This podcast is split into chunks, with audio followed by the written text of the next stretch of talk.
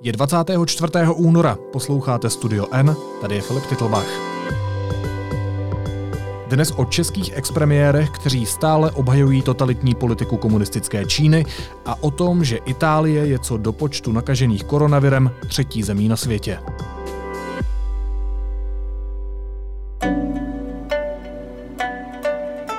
Všichni tam šli, i z našeho okolí. A jenom my jsme měli přešlapovat na místě a mentorovat Čínu o lidských právech a, a Tibetu, zatímco ostatní tam rozjížděli velký biznis?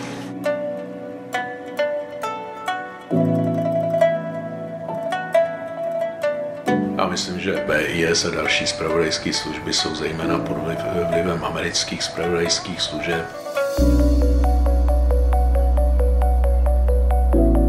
Expremiéři České republiky, kteří sehráli klíčovou roli v česko-čínských vztazích, stále obhajují totalitní politiku komunistické země.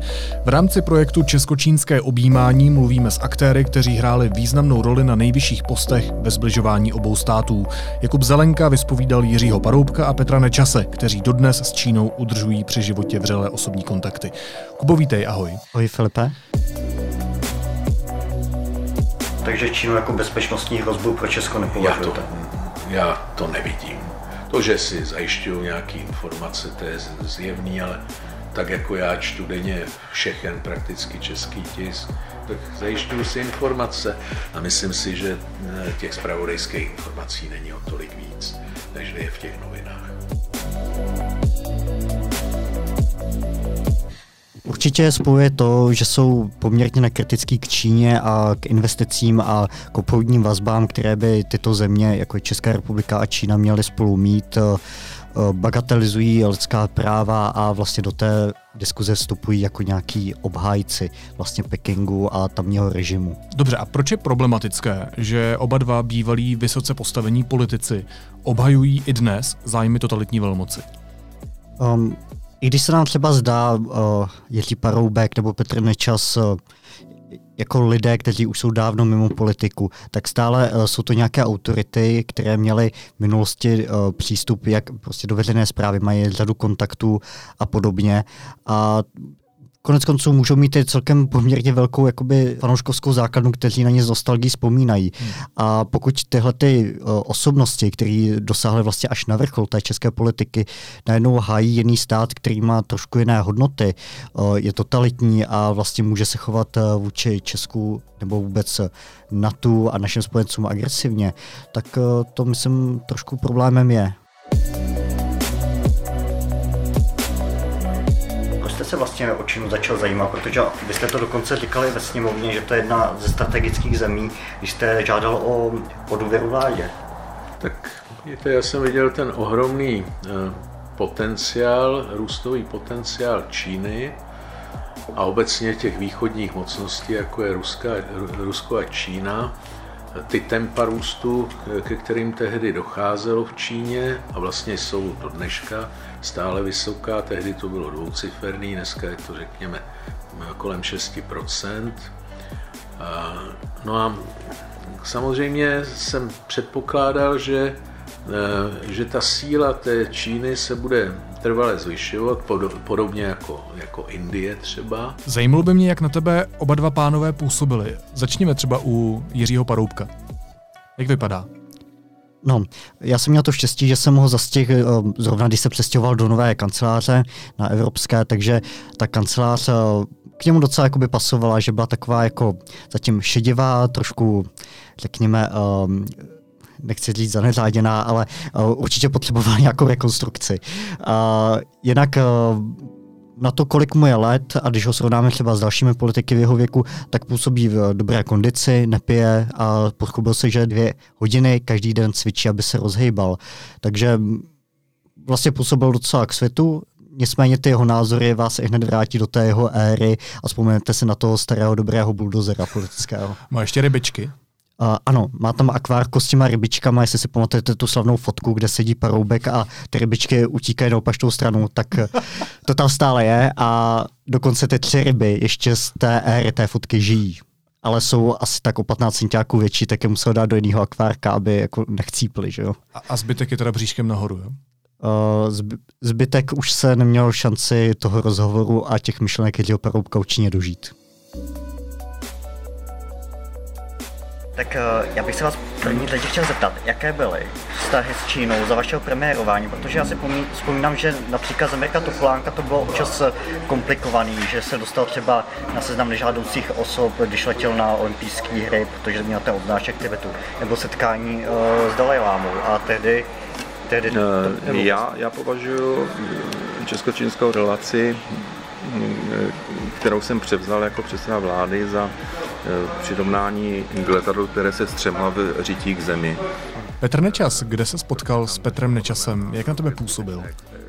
Na Andělu, on tam má nějakou kancelář a je tam taky kancelář Nadělové, teďka už nečasové.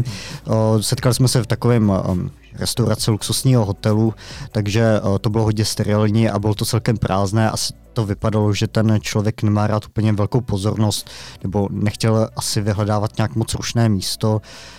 Zaujalo mě, že celou dobu nesundal šálu, nevím proč. A, a taky působil, že určitě přemýšlí o oblíkání, na druhou stranu a působil na mě někdy nervózně a někdy až jako vlastně zase drze v jiných otázkách, kdy třeba se uh, jako usmíval, když jsme mluvili o lidských právech, on, on to bagatelizoval. Bylo to takové, takové jako zvláštní. Chtěli po tobě autorizaci těch textů? Jako bývalí premiéři si umím představit, že by chtěli třeba korigovat ty svoje slova?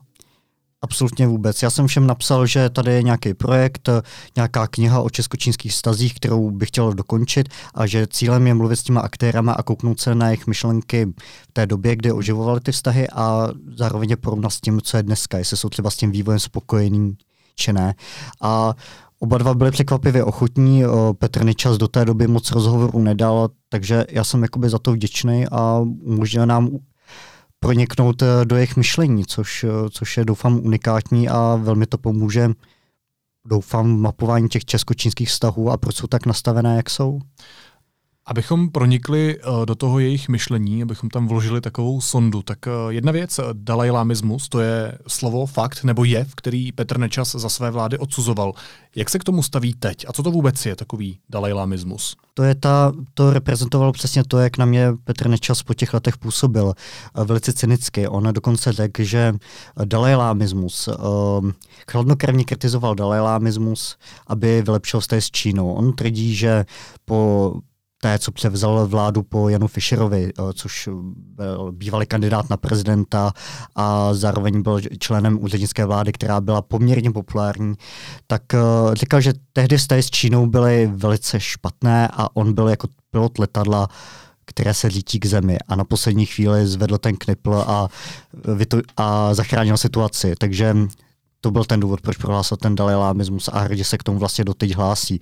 Stejně tak byl vstup eh, do platformy 16 plus 1, která uh, začlenuje, řekněme, um, chudší státy střední a východní Evropy a na obchodní jednání s Čínou. Takže udělal hodně vstřícných kroků v době, kdy třeba uh, se povedlo PPFC uh, razantně dosáhnout nějakých cílů v té Číně, co se týče třeba startovní licence. Hmm. Když se teď dostaneme k Jiřímu Paroubkovi, tak eh, on se zhruba dva roky zpátky pokoušel o takový politický comeback, eh, kandidoval do Senátu a v médiích se tehdy vyrojila jeho videa, jak cvičí tradiční čínské cvičení Čchy Kung a Hui Chung Kung. Vážení přátelé, vítám vás v pořadu Cvičíme s Jiřím Paroubkem.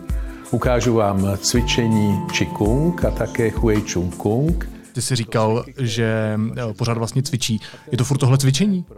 Ano, je to furt to samé. Když se vlastně koukneme i do archivu, tak uh, když poprvé naštívil Jiří Parubek Čínu jako premiér, tak dokonce hledal i mistra tohletoho učení, uh, aby se v tom zdokonal. Zaukoloval tím tehdy uh, českého velvyslance v Číně, což je bizarní. 630krát si zacvakáte zuby, pak provádíte vlastně takovou jakoby ústní hygienu, jako kdybyste kloktali a konečně potom desetkrát těch knihách je doporučeno třikrát, já to dělám desetkrát, se vlastně, vlastně polikáte na prázdno. Když se podíváme na poslední výroční zprávy kontrarozvědky, tak Bezpečnostní informační služba varuje před čínským vlivem a čínskými operacemi na našem území.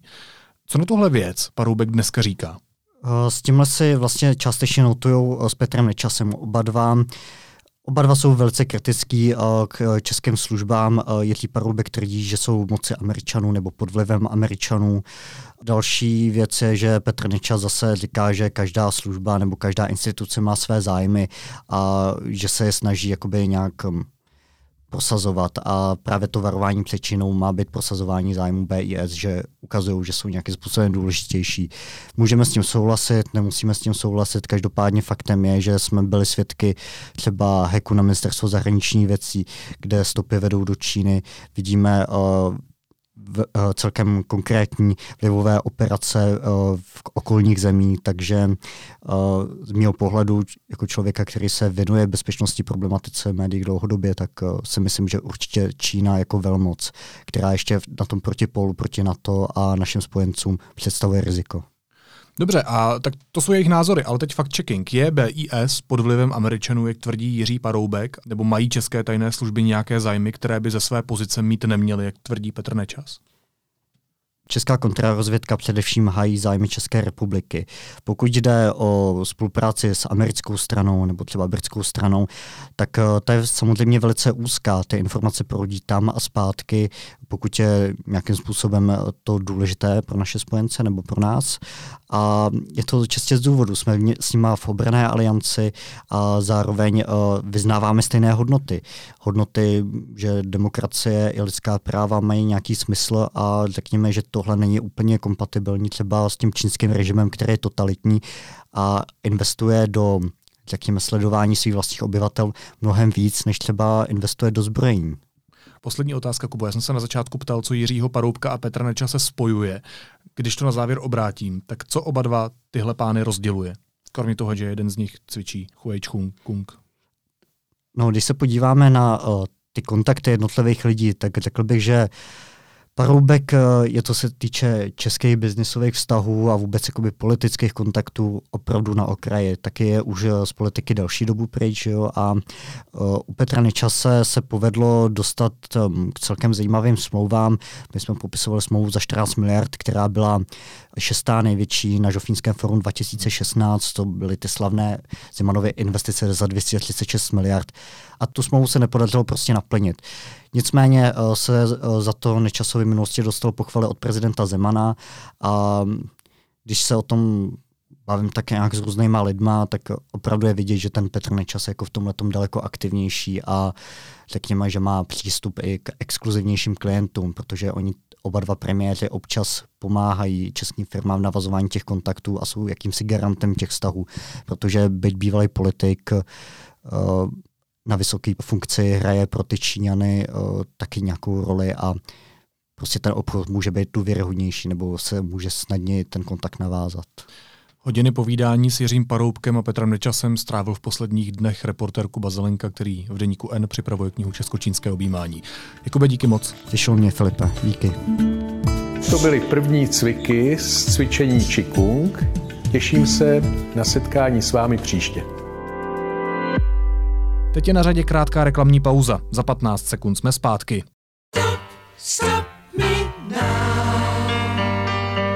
Vyberte si z datově neomezených tarifů a nic už vás nezastaví. Tarif si navíc můžete změnit každý měsíc. T-Mobile.cz lomeno neomezeně. Následují zprávy, které by vás dneska neměly minout. Detektivové provádí razy na Ministerstvu práce a sociálních věcí. Zadrželi dva zaměstnance úřadu. Jedním z nich je Jan Baláč, náměstek pro řízení sekce ekonomické a ICT. Jde o blízkého spolupracovníka ministrně Jany Maláčové. Druhým mužem, na kterého mají policisté spadeno, je údajně vedoucí oddělení bezpečnosti ICT na Ministerstvu práce a sociálních věcí s iniciálami KM, informují o tom lidové noviny. Policejní razie probíhá vedle Ministerstva práce i v sídle firmy OK System. Ta pro ministerstvo od roku 1993 zajišťuje IT systémy na výplatu dávek. Pražská rada jednomyslně schválila změnu názvu náměstí Podkaštany v Praze 6 na náměstí Borise Němcova. V místě sídlí ruské velvyslanectví. Počet obětí nového koronaviru v iránském městě Kom vzrostl z 12 na 50, informovala agentura ILNA. Je to nejvíc mimo území Číny, odkud se virus šíří. Čína varovala své občany před cestou do Spojených států. Tamní celní úřady se prýchovají neférově vůči čínským turistům kvůli obavám z koronaviru. Čína opakovaně obvinila USA z přijímání přehnaných opatření po vypuknutí nákazy. Praha začala s přípravou další opravy Karlova mostu. Chystá se na rekonstrukci lícového zdiva. Prvním krokem je nová komise, která bude na přípravy dohlížet. A české zákony umožňují uzavřít po případném výskytu nového typu koronaviru města či obce podobně jako v severní Itálii. Spolupracovala by na tom policie nebo armáda, řekl ministr zdravotnictví Adam Vojtěch. Two months since COVID 19 spread out of Wuhan, Italy is silent. Posledních hodinách přichází z Itálie zprávy o obětech nového typu koronaviru. Země je teď co do počtu nakažených třetím státem na světě. Onemocnili tam už stovky lidí. V italském městě Pisa je naše spolupracovnice Katka Kněpová. Katko, vítej, ahoj. Ahoj, zdravím. V té oblasti, kde ty právě jsi, jsou už nějací nakažení koronavirem? Eh, ne, ne, v Toskánsku zatím žádné případy nejsou, eh, nicméně to, kde se vlastně objevilo teďka během víkendu eh, několik desítek nových případů, vlastně teďka je to číslo asi na nějakých 225 celkem, tak ty jsou vlastně víc na severu. Yesterday, two Italians were the first Europeans to die from the virus. And as the number of cases continues to rise past 100, the north of this country is on lockdown. To je v Lombardii, potom v Benátsku. E, nějaké případy jsou i v Láciu, to je kolem Říma, e, v Piemontu nebo v oblasti Emilia Románě. Jak se e, s tou nákazou italská vláda vypořádává? Vlastně v těch regionech, kde je to zasažené nejvíc, tak je asi 11 nebo 12 měst vlastně uzavřených. A je vlastně vidět, že e, ta vláda přijala opravdu mimořádná opatření. Jsou e, vlastně je zakázaná minimálně teď na týden e, výuka ve školách, všechny možné, možné veřejné akce. The Prime Minister has announced an emergency plan. Towns in northern regions of Lombardy and Veneto have effectively been quarantined. Sporting events have been cancelled, businesses and schools shut, and thousands told to stay at home. A e, je vidět, že ten e, skok vlastně v, v těch počtech nakažených, tak e, že přinutil tu vládu vlastně až k, jako k takhle poměrně razantním akcím. Katko, když se bavíš s lidmi běžně na ulici, když sleduješ italská média a sociální sítě, tak dá se říct, že je koronavirus v Itálii teď tématem číslo jedna? Jo, naprosto jednoznačně. Právě proto, že vlastně až do, do pátku těch případů bylo opravdu několik jednotek a najednou to přes víkend vlastně takhle strašně moc skočilo, hmm. tak se o tom teďka mluví uh, hodně v italských médiích, je to přítomné vlastně úplně všude. Uh, na sociálních sítích jsem třeba zaregistrovala záběry nebo fotky z Milána, z milánských supermarketů, které byly vlastně úplně uh, vyprodané, včetně třeba těstovin, což je prostě taková základní komodita tady. In Venice, museums have been shut and the carnival cut short. Panic is more contagious than the virus, and at this point, it's a bit unnecessary. Authorities fear the clusters of cases will spread beyond the north of the country. A je vidět, že ta panika je vlastně jako opravdu poměrně velká, hlavně asi zejména kvůli tomu, že pokud by mělo dojít vlastně na nějaké další uzavření měst, tak nikdo neví, na jak dlouho to třeba může být.